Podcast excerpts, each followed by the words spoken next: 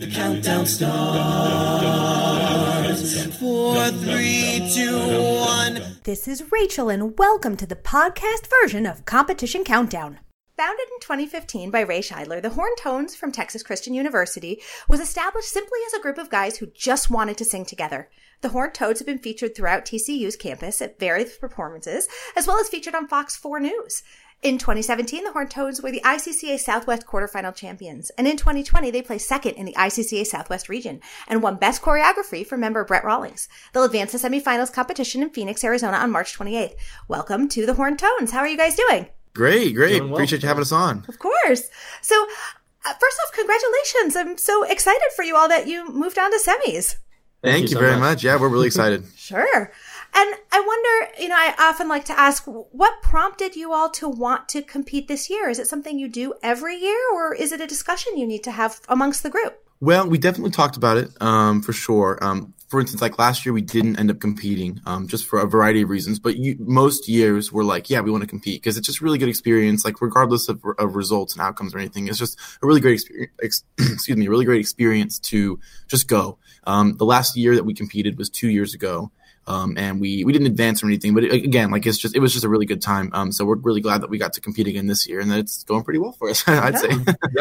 What were the circumstances under which sort of you decided wh- why this year? Why was this year the right year to compete for you? Um, yeah, I think what make this year really special is that we've got a lot of new members this year. So last year we had a decent amount of people returning, um, but actually that first year with Ray Scheidler and a lot of those guys that were all the same age, um, they all graduated out that year that uh, Sean and I were freshmen, um, which is the last time that we competed. So this year we've got a lot of new guys in the group, and we really wanted to give them that experience of what it feels like to you know build this monster of a set and bring it and show it off to people um, and put that long hard work in and come up with something that's really great so um, it just felt like the right time and especially with a lot of new people uh, we were excited to bring up something really awesome so Yeah. Was it hard to choose the set? I mean, with a lot of new folks, how much input did you take from the newbies and how much sort of did you decide amongst those who had experienced it before?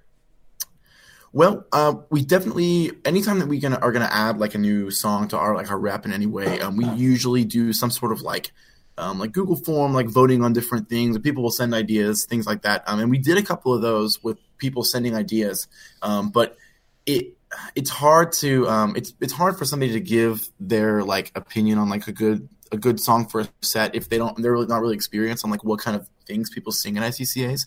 Um, and I mean, even Zane and I with our monstrous amount of experience of one year, two years ago, um, we even we weren't really sure exactly what competes at, at ICCAs and, and what kind of what kind of things we wanted to display that our group is good at displaying. Um, so we, we had some some input from the rest of the group, and we also just I mean there was one day we were sitting in um, we were about to go sing at, at the chapel on campus, and we were just going through um, Spotify and just people were throwing out ideas, and we were listening and, think, and thinking about like what what songs kind of went together, which ones didn't.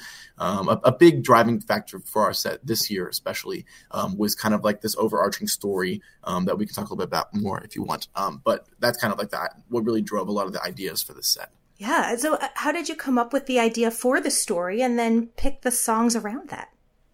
Yeah, um, so I think in prior years, a lot of our all guys group kind of vibe is, you know, getting up there, having a lot of fun, um, and making the audience either laugh or at least smile. Um, and we still definitely wanted to keep that vibe that we really enjoy as kind of what this group was founded on. But I think something different in us preparing for ICCAs this year was that we really wanted to tell a story that takes the audience on uh, a roller coaster of a journey. Um, so in doing that, I think we had a lot of conversations of like, what are things that our group members find important? Like, we've had several times where, you know, we put the music aside and we just talk about like, what's going on in our personal lives and like lean on each other. And we are a really close, tight knit group of guys.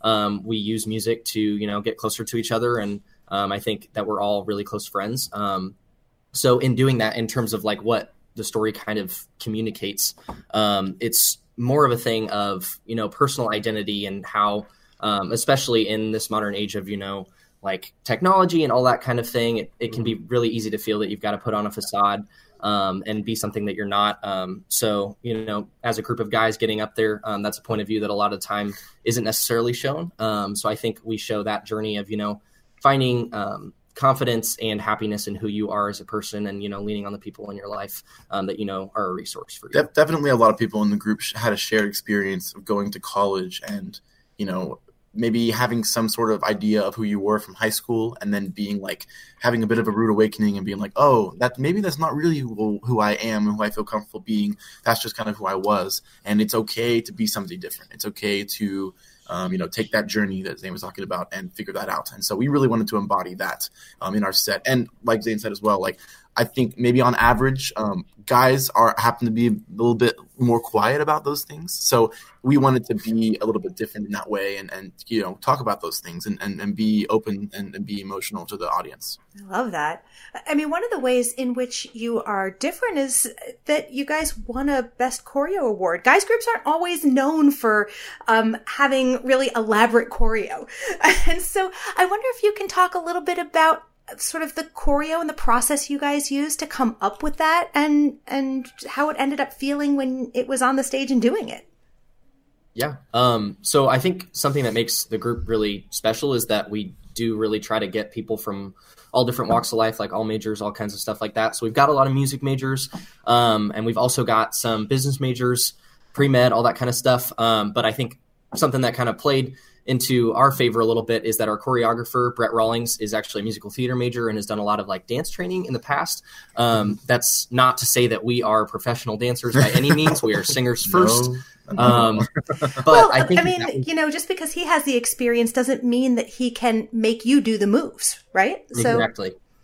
Yeah, um, but I think having his experience there and knowing what kind of looks good on stage and what really does, what movements tell that story, I think was a huge factor in that. So, you know, connecting movement to intention to all of those kinds of things, um, and really making sure that we allocate some rehearsal time to cleaning and making sure that everything looks concise and is telling the story in the way that we want to. Yeah, one, so. one of the things that we took the most from, um, what, especially when we were um, learning choreography and like putting choreography on the stage before uh, quarterfinals, and that we're also continuing to do now, is like just trying to make the story as obvious and as clear as possible through the music and through the choreo. Mm-hmm. And after quarterfinals, we were like, okay, great, we won best choreo. It's awesome. We we weren't necessarily expecting it. I mean, uh, we you know we. We weren't expecting anything really, so that was definitely like a very pleasant surprise. And um, even with that, we all the comments that we have for ourselves were, oh my gosh, I wish that that choreography was a little bit clearer, or I wish that mm. choreography was a little bit